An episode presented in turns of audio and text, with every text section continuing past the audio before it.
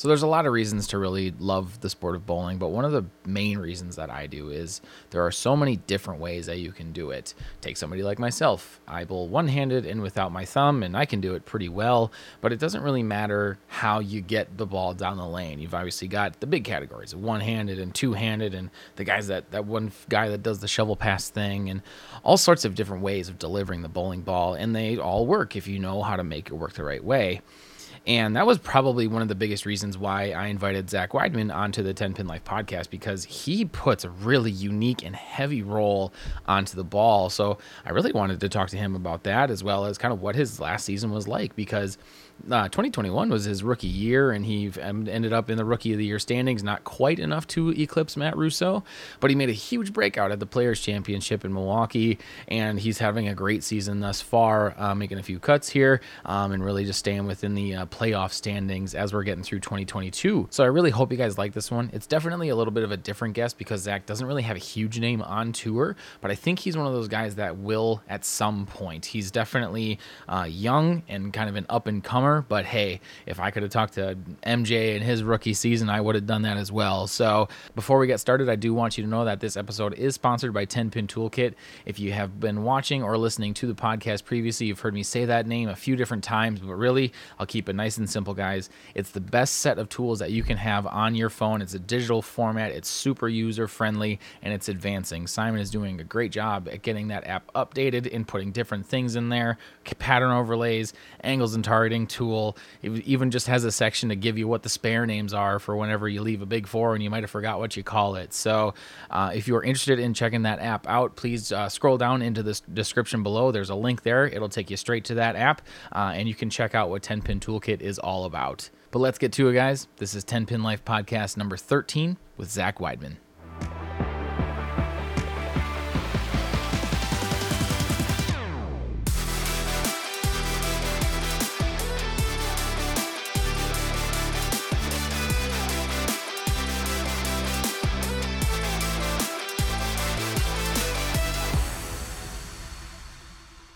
That's the idea behind 10 pin life? You just like sort of telling your story and kind of how you're seeing it and you know where you kind of see it going too because you're what 24 uh 27 20, okay so a little bit older than i expected but Yeah. that's all right.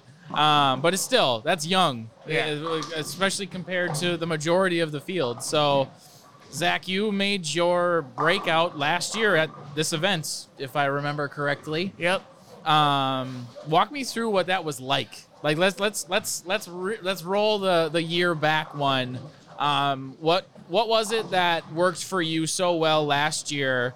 Um, not only in qualifying, but also once you made it through through the ladders, um, and because you put up some ridiculous scores on TV too. Yeah. And like your first year on tour and like your first event. yeah So walk me through that. Yeah so last year was crazy because i was basically planning on just doing this and like the masters and that Yeah. was it Yeah. because this was being the weekend it was going to be really convenient i had done some regionals in the past so this is kind of a regional Yeah. format just a lot Yep. more games um, so last year I just matched up really well from the get-go on Viper. Last year we did we had four different patterns, Mm-hmm. uh, and I got off really hot on Viper. I think I was like in the top five after the first seven games. So that just helped give me a lot of confidence. I was able to throw the purple hammer like the first four or five games, and I'm really confident when I can throw that ball. Sure.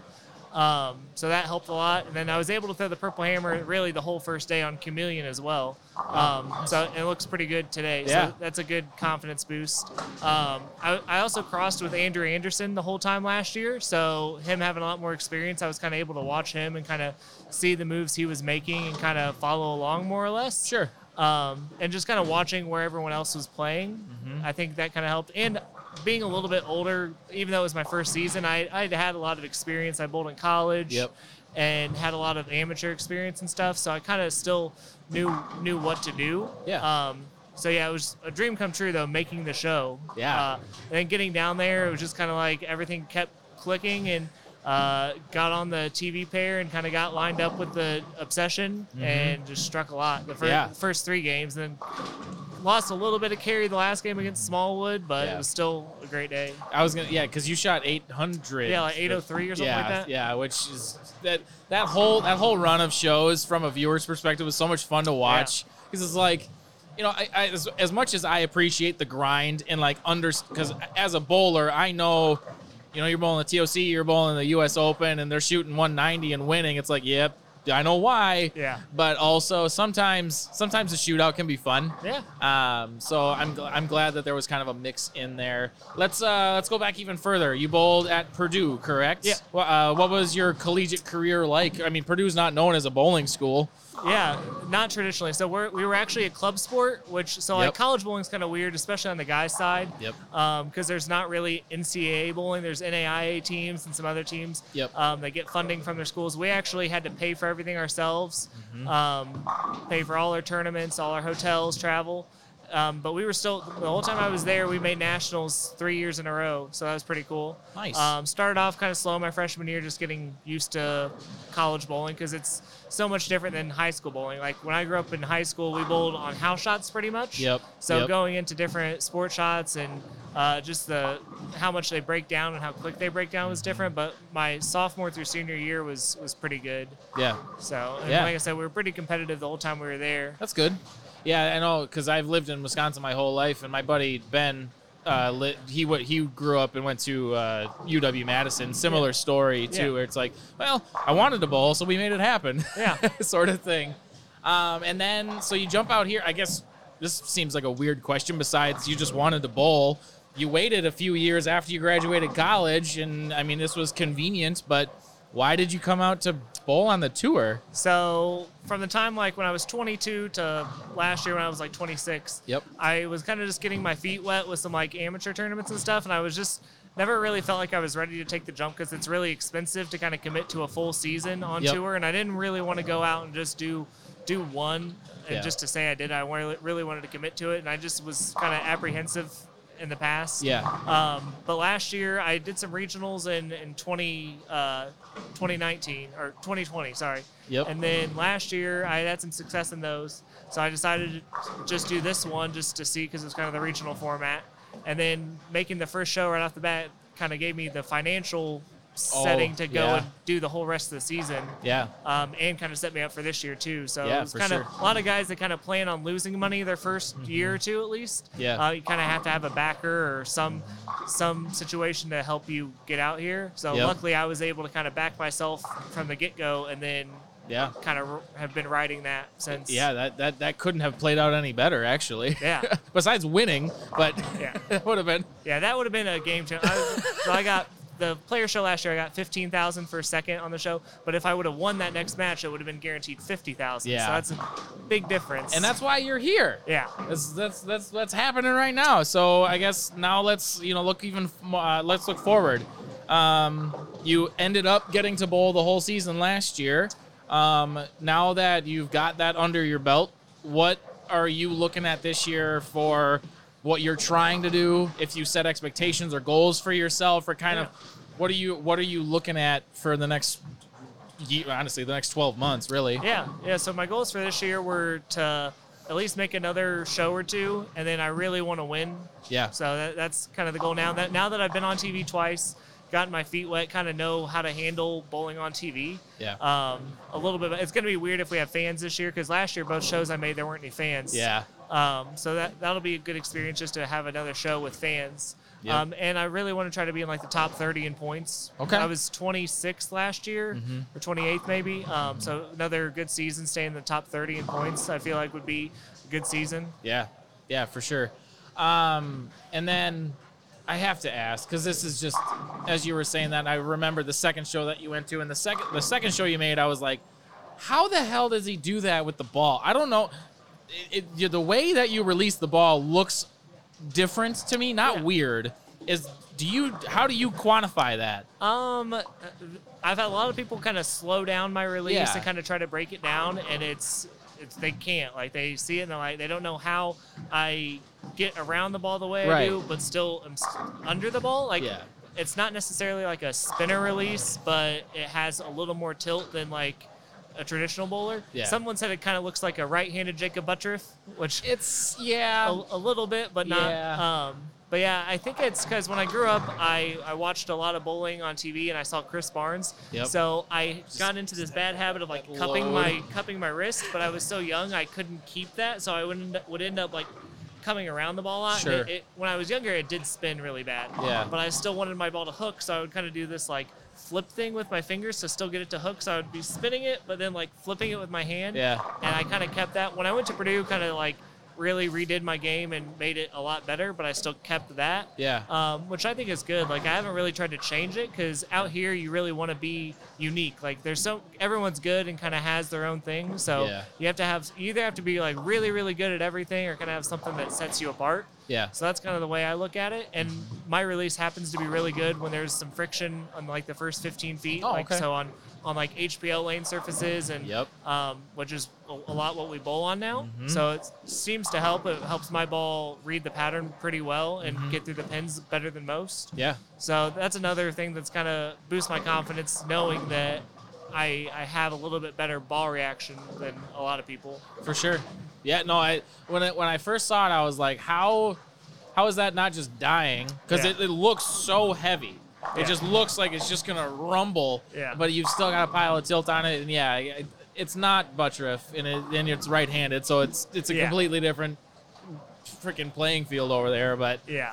no, it was. It's just I wasn't sure if it, yeah, it makes sense though, because like there's a lot of things about bowling that you know when you're when you're figuring it out, they just kind of stick. Mm-hmm. Like this is you know little insight on me. I have zero idea how to bowl with my thumb. Can't do it, but I also can't bowl two-handed. It's just I just don't use my thumb. Gotcha. Kind of I like can- Tom Daugherty. Yeah, Yeah. I can teach anybody how to bowl with their thumb, Gotcha. besides myself. So I have at least a little bit of empathy or understanding Yeah. for you. Um, what's tour life like?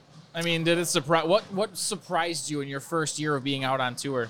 So, uh, even last year and this year, it's not really a traditional like tour where Yeah. you're kind of going stop to stop like they had done in the past.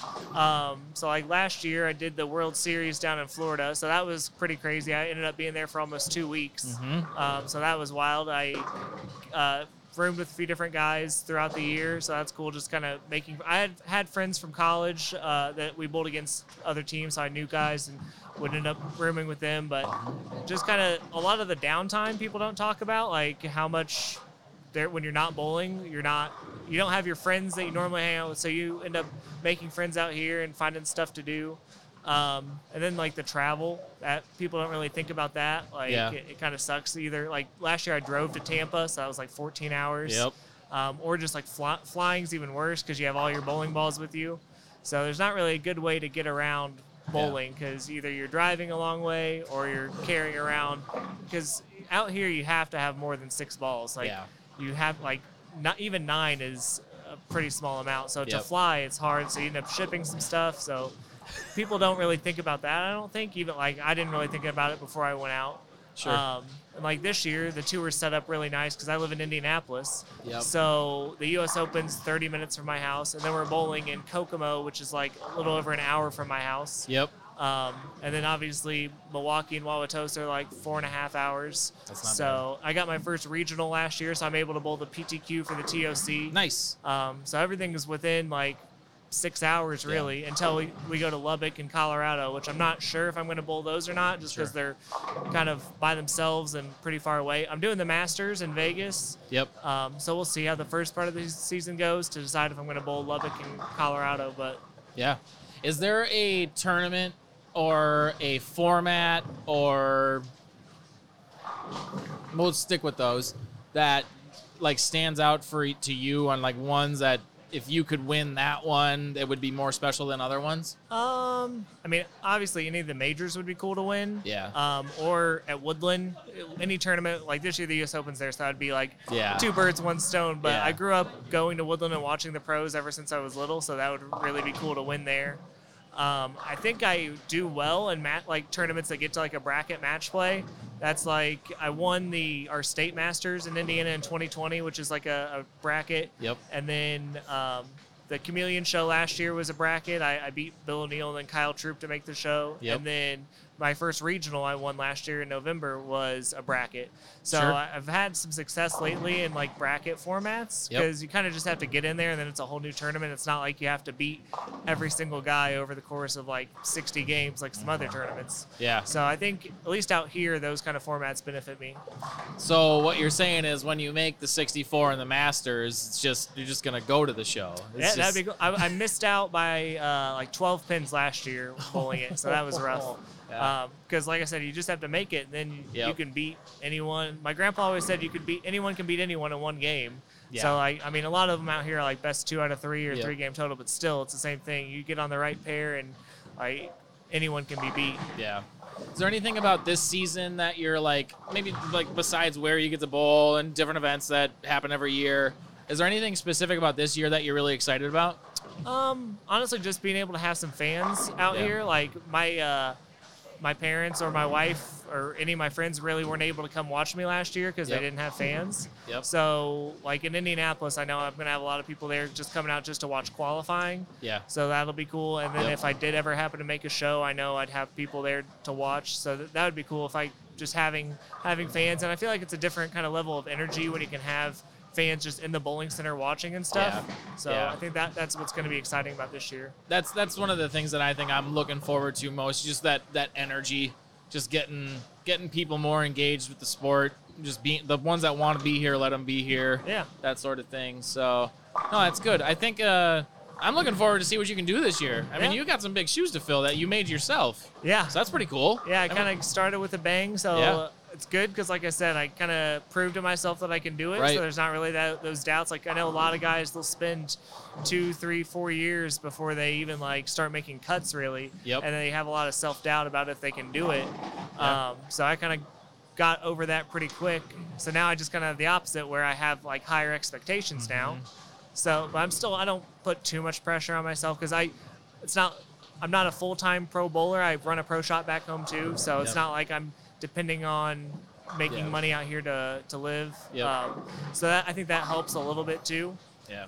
But No, that's awesome, man. That's awesome. Like I said, I I wish you the best of luck out here. I'm really excited to see what's going to happen since this, this. I'm really curious to see honestly how this center plays yeah, because it's been a long time since they've had pro bowling here. But yeah, kind of. It seems similar to Wauwatosa. Like I mean, obviously the, the HPLs and the wood approaches Yeah. and quite a bit of hook. So I just hope the carry's better because I bowled at Wauwatosa a number of times and I can't get 10 pins to fall over ever. So, Yeah.